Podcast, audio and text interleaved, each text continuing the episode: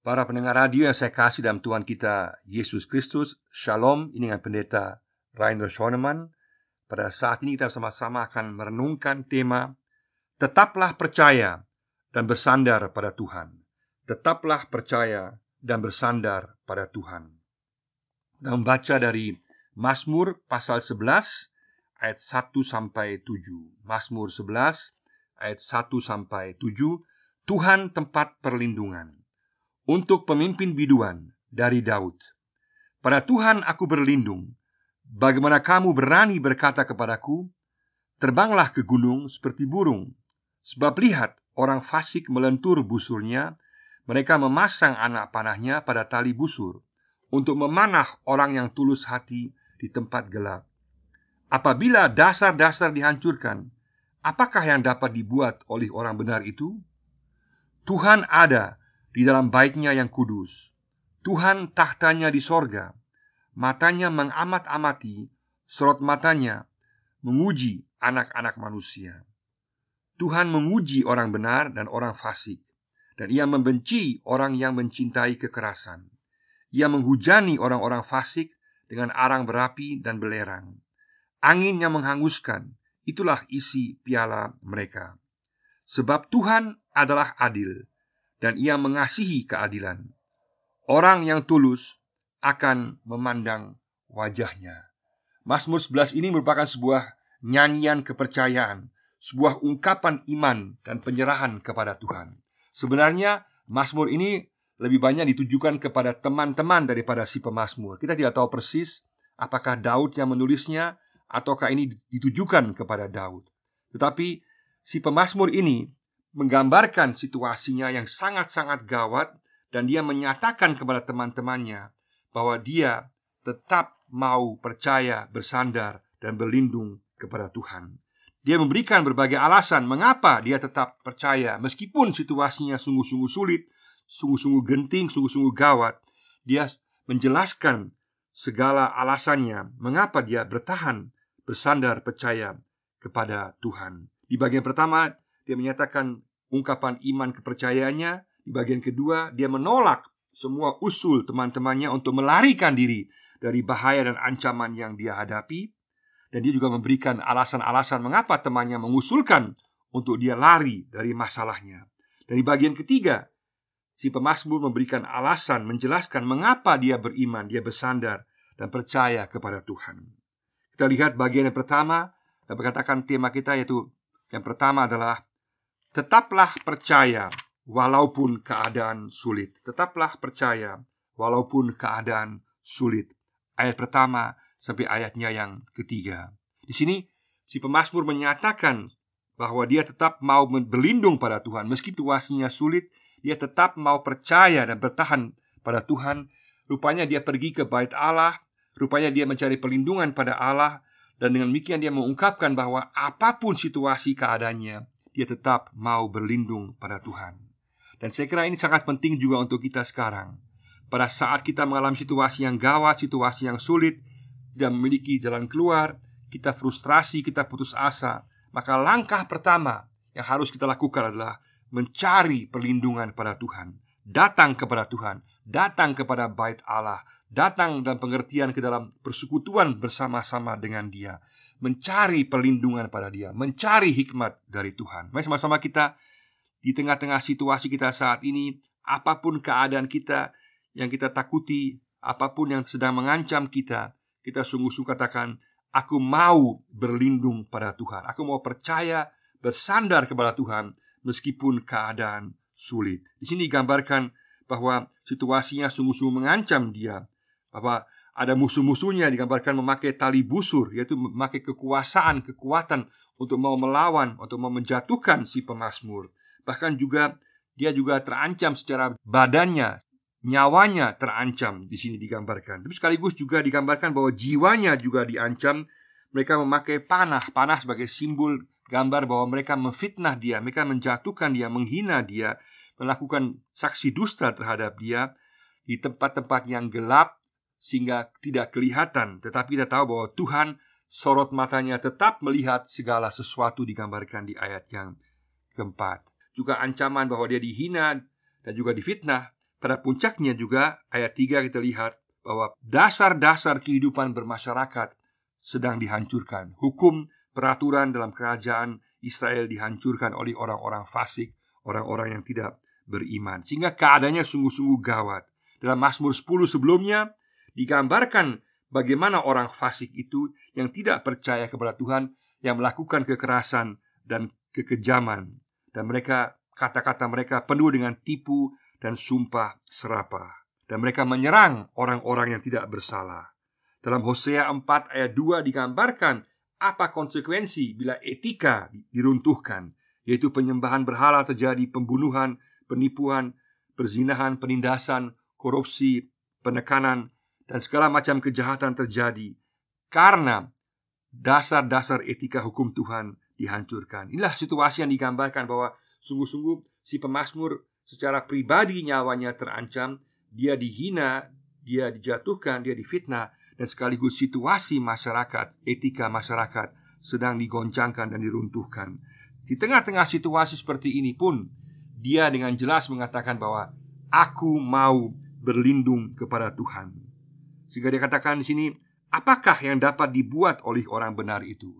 Yang dapat dibuat hanyalah satu, berlindung dan sungguh-sungguh tetap percaya bersandar kepada kuasa Tuhan. Maka Mazmur ini sungguh-sungguh mengajak kita bersama-sama untuk sungguh-sungguh mengatakan Tuhan, apa pun situasi saya saat ini, apa pun keadaan saya saat ini, saya tetap mau berlindung. Apa pun ancaman bagi saya, ancaman ekonomi, ancaman kesehatan, ancaman soal persoalan kehidupan rumah tangga, persoalan kehidupan kerja, situasi anak-anak, situasi juga tengah-tengah masyarakat, situasi pandemi yang sedang terjadi saat ini, apa pun keadaan saat ini, aku tetap mau katakan, aku mau berlindung pada Tuhan, Aku mau percaya pada Tuhan meskipun keadaan sulit.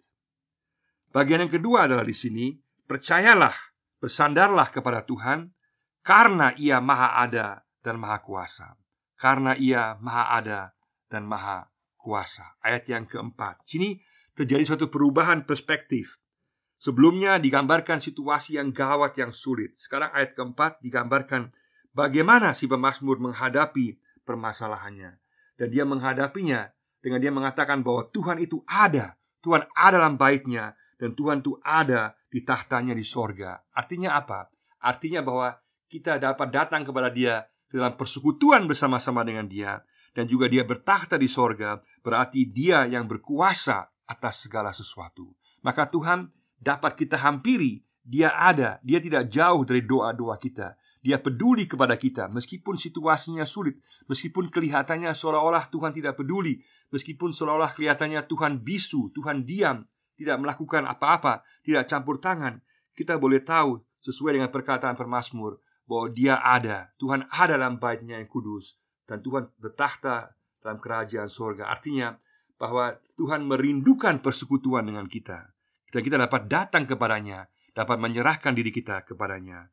Dan kita boleh tahu bahwa Allah yang berdaulat, Allah yang berkuasa atas dunia ini, Dia yang memegang kendali atas kehidupan ini. Sehingga dia katakan tetap percaya karena Tuhan Maha Ada dan Maha Kuasa. Kelihatannya orang-orang yang jahat yang berkuasa, tetapi sebenarnya Allah yang memegang kendali, Allah yang berkuasa. Luar biasa. Dengan demikian Tuhanlah yang mengontrol dan memiliki kuasa atas segala sesuatu dan Tuhan tidak tinggal diam.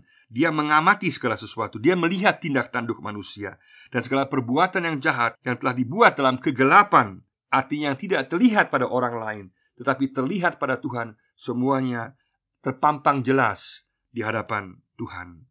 Mari sama-sama kita sungguh-sungguh katakan Tuhan, meskipun saat ini aku tidak merasakan Engkau, tidak merasakan campur tanganmu secara langsung, aku percaya bahwa Engkau ada dan bahwa Engkau berkuasa. Aku mau menyerahkan persoalan saya, masalah saya, pergumulan saya, segala situasi saya dalam tanganmu. Karena engkau ada Engkau merindukan hubungan dengan aku. Engkau rindu bahwa aku datang kepada engkau Dalam persekutuan dengan engkau Menyerahkan segala kekhawatiran persoalan saya kepada engkau Dan pada saat yang sama Kita boleh tahu Katakan Tuhan engkau yang berkuasa Engkau yang memegang kendali Sehingga apa pun yang terjadi kita boleh tahu Tuhan yang akan membawa segala sesuatu pada tujuannya dan kita aman dalam tangannya. Bagian yang ketiga di sini adalah percayalah, bersandarlah pada Tuhan karena Ia Maha Adil. Percayalah, bersandarlah pada Tuhan karena Dia Maha Adil. Di sini dalam ayat 5 sampai ayat 7 digambarkan bagaimana Tuhan menguji baik orang benar maupun orang yang fasik. Orang benar diuji, digambarkan dengan api untuk dimurnikan, untuk dilihat sungguh-sungguh imannya yang murni. Sehingga sungguh-sungguh dapat kemudian diterima oleh Tuhan. Sedangkan api di sini bagi orang fasik adalah gambaran untuk penumpasan, untuk hukuman bagi mereka yang menentang kehendak Tuhan. Juga gambaran angin yang panas yang menghanguskan, gambarkan juga bagaimana Tuhan akan menumpas. Tuhan tidak akan membiarkan kejahatan untuk merajalela. Pada waktunya Tuhan akan menghukumnya. Bagi kita, orang percaya yang bersandar pada Tuhan, kita boleh tahu bahwa Tuhan yang akan melakukan keadilannya. Kita tidak perlu campur tangan. Kita tidak perlu main hakim sendiri. Kita tidak perlu ikut campur dan kemudian kita mau ikut membalas kepada orang fasik. Itu bukan urusan kita. Semua itu adalah urusan Tuhan. Tuhan yang adil. Kita boleh tahu Tuhan adil pada waktunya. Dia akan mengangkat semua orang yang benar. Semua orang yang benar akan diterimanya dan juga akan memandang wajahnya sebagai puncaknya di ayat 7 bahwa setiap orang yang percaya yang bersandar pada dia akan memandang wajah Tuhan. Maka pada saat ini sama-sama kita mengatakan kepada Tuhan, meskipun saat ini kita sedang dipenuhi keraguan, kita boleh tahu Tuhan, kita tetap mau berlindung kepada Engkau. Meskipun kita ada situasi yang sulit, keadaan yang sulit, kita mau percaya bahwa Engkau ada, Engkau yang berkuasa, dan Engkau yang maha adil. Karena Tuhan akan membawa akhir yang baik bagi setiap orang yang percaya kepadanya. Di sini jelas sekali bahwa kita dipanggil untuk melihat segala sesuatu dari tujuan akhir, dari hasil akhir.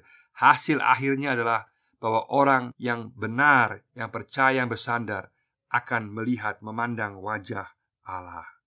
Seorang pengikut Yesus bernama ahli filsafat bernama Paul Tonier pernah mengatakan, di mana tidak ada kemungkinan untuk meragukan eksistensi Tuhan, di sana tidak ada kesempatan untuk beriman kepada Tuhan. Sekali lagi, di mana tidak ada kemungkinan untuk meragukan eksistensi Tuhan, di sana tidak ada kesempatan untuk beriman kepada Tuhan. Jika keadaan kita sulit, jika keadaan kita penuh keraguan, kita sedang diuji iman kita. Tuhan memurnikan iman kita agar kita tetap percaya bahwa Dia ada, bahwa Dia Maha Kuasa, bahwa Dia Maha Adil. Mari sama-sama kita pada saat ini kita sungguh-sungguh melihat segala sesuatu dari tujuan akhir hidup kita. Kita dipanggil untuk menilai segala sesuatu dari tujuan akhir hidup kita, bahwa setiap orang yang benar akan memandang wajah Allah. Hidup kita adalah perjalanan menuju persekutuan kekal dengan Allah.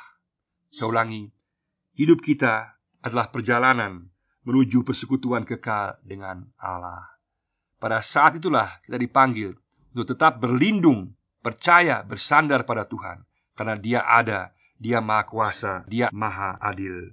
Mari sama-sama kita pada saat ini, tengah-tengah situasi kita saat ini, katakan Tuhan, aku tetap mau percaya kepada Engkau, tetap mau bersandar kepada Engkau, meskipun keadaan saya sulit, karena Engkau ada, Engkau peduli, dan Engkau berkuasa, dan Engkau Maha Adil, akan membawa segala sesuatu pada tujuanmu yang baik, yang ajaib, yang mulia, kita akan memandang wajahmu. Terima kasih Tuhan Yesus bahwa Engkau peduli dan memperhatikan tiap-tiap kita dan bahwa kita semua akan melihat, memandang wajahmu. Tuhan memberkati kita semua. Amin.